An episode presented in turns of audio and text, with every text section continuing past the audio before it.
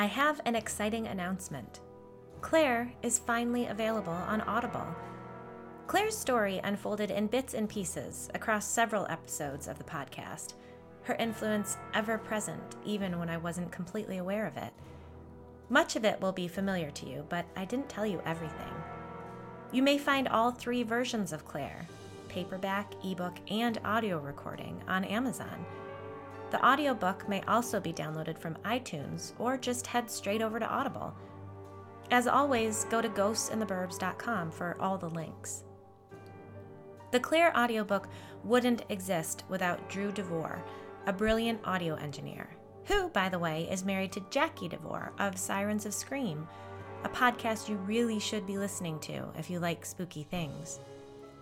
I'm indebted to Drew for the work he did to make the Claire audiobook a reality. Now, here's a sample of that audiobook. Enjoy! Claire. I had shiny brown hair once.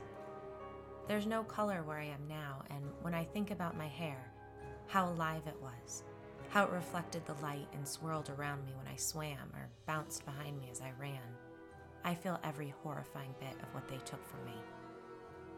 When they trapped me here, my hair turned a dull gray, and over time it's darkened, lifeless and dull as a chalkboard. We forgave one another our faults. Hillary, her obsessive control, Vanessa, her bite, Jill, her need to please. They forgave my introversion, or at least I thought they did. I see clearly now that I was never really a part of them.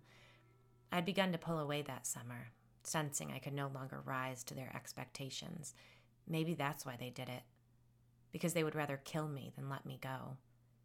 It used to consume me, the why of it, but I know now that the why doesn't matter. What's done is done. My hair was alive and now it's dead, and they will pay for my loss.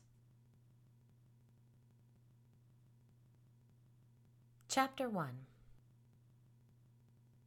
I write a blog about the ghosts and monsters in my town, Wellesley, Massachusetts. I don't talk about it often, unless pressed. I've grown tired of watching people attempt to keep their expressions neutral at learning my semi profession. Their condescending, good for yous, are simply embarrassing. From these interactions, I've gathered that this is not a suitable profession for a woman in her late 30s. So I avoid sharing how I spend my time away from my kids.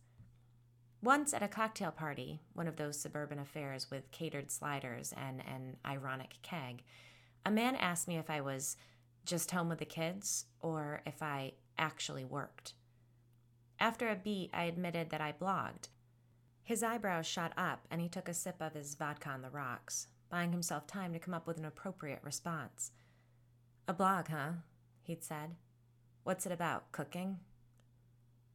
I'd taken my own sip of alcohol and just nodded my head, unwilling to out myself as a complete weirdo. Not that his opinion matters, really. A millionaire businessman with a vacation home and a golf addiction isn't my intended audience, and neither is his soul cycle obsessed second wife. Though they should be, for we share the same neighbors.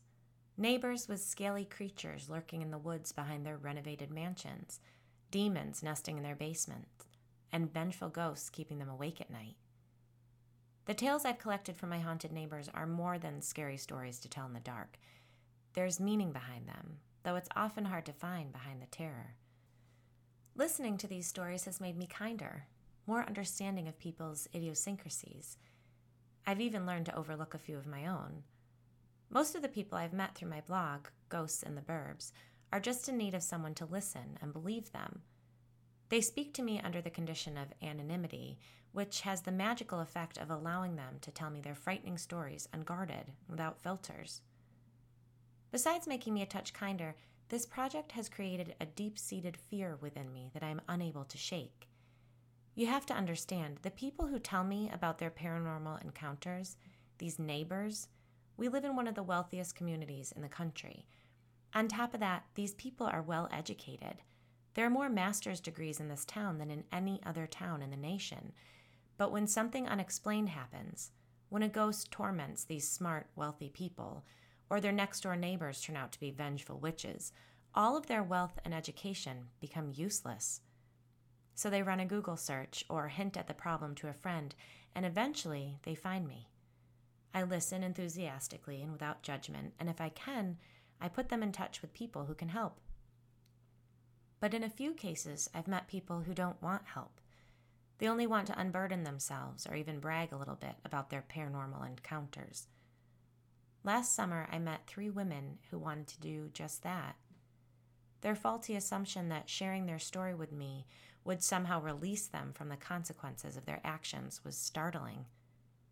Hillary, Vanessa, and Jill could never escape the truth of what they'd done, and in sharing their history, they involved me in their horror.